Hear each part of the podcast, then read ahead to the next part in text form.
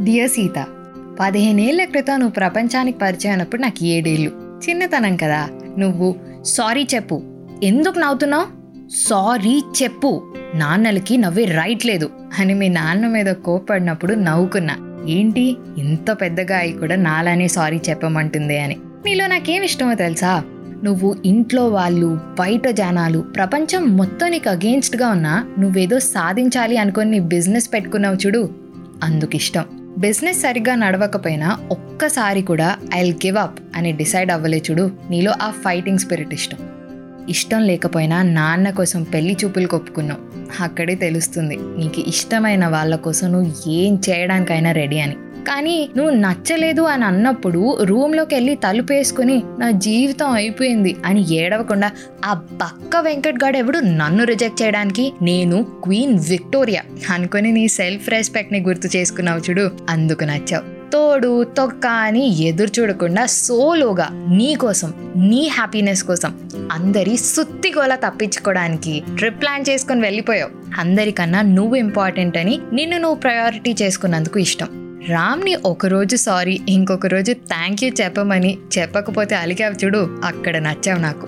నీ బొటీ కోసం డబ్బులు అవసరమైనా చిన్నగాడి కోసం ట్రెజర్ వదిలేసావు నీ గురించి ఒక్కసారి కూడా ఆలోచించలేదు. నీ జాలి అది నచ్చింది నాకు. రామ్ని ఎవరైనా తక్కువ చేసి మాట్లాడితే నువ్వే స్టాండ్ తీసుకున్నావు. తన గురించి ఎలా చెప్పగలవు? How can you say it అంటే చాలా కాన్ఫిడెంట్గా I'm not saying it I know it అన్నావు. నీ గట్ ఫీలింగ్ నచ్చింది. నచ్చిన అబ్బాయి వేరే అమ్మాయిని పొగిడితే జెలస్ ఫీల్ అయ్యావు చిన్న పిల్లలా కోప్పడ్డావు. ప్రేమించావు. చెప్పడానికి ఫస్ట్ స్టెప్ తీసుకోవాలని డిసైడ్ అయ్యావు అది నచ్చింది. కానీ నువ్వు ప్రేమించిన అబ్బాయి వేరే అమ్మాయిని పెళ్ళి చేసుకోవాలి అనుకుంటే ఇష్టం లేకపోయినా తప్పక హెల్ప్ చేసావు చూడు. అంత ప్రేమ ఎలా దాచుకున్నావు సీత? తను తిరిగి వస్తే ఒప్పుకోకుండా నీ సెల్ఫ్ వర్త్ గురించి ఆలోచించావు. అక్కడ నీ మీద రెస్పెక్ట్ వచ్చింది. రామ్ నీ కోసం వస్తే ఎమోషనల్ అవ్వకుండా నీ డౌట్స్ అన్నీ క్లియర్ చేసుకున్నావు. కమ్యూనికేషన్ ఇస్ ద కీ కదా అదే ఎస్టాబ్లిష్ చేసావు.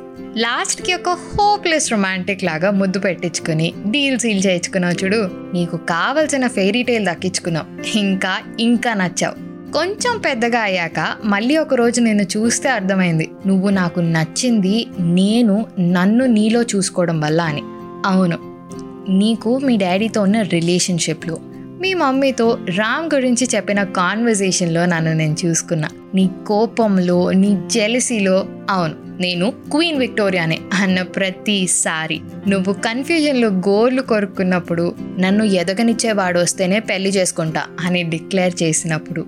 నీ గురించి నువ్వు ఆలోచించే ప్రతి ఆలోచనలో నన్ను నేను చూసుకున్నా. Thank you Sita thank you for just being that amazing character who we go back to when we need comfort నీకు దొరికినట్టే నాకు కూడా ఏదో ఒక రోజున రాముడు దొరుకుతాడని అనుకుంటున్నాను. అప్పటిదాకా నా డైరీలో ఈ గోదావరి అంత అందమైన లైఫ్ జర్నీ రాసుకుంటాను. ఇంకొక విషయం నువ్వు బాగుంటావు సీత. అయినా ఏంటి? చాలా మంది నువ్వు ఎక్కడ దొరుకుతావు ఎక్కడ దొరుకుతావు అని వెతుకుతారు. నువ్వు ప్రతి అమ్మాయిలో ఉంటావు కదా. సీత మీకు కూడా నచ్చిందా? ఎందుకు నచ్చిందో కమెంట్ సెక్షన్లో రాయండి. ఏదో ఒక రాముడు చదువుతాడు. ఇట్లు ఒక మొండి పిల్ల మీ మిడిల్ క్లాస్ అమ్మాయి రితికా సానా సైనింగ్ ఆఫ్ నా insta ID Ritika writes do love listen and follow chai biscuit stories also middle class అమ్మాయి is now streaming on all major platforms like Google podcast and Spotify along with YouTube and Instagram ఇంకొక విషయం అవసరం ఉంటేనే బయటికి వెళ్ళు వెళ్ళినా mask వేసుకో. Stay home stay safe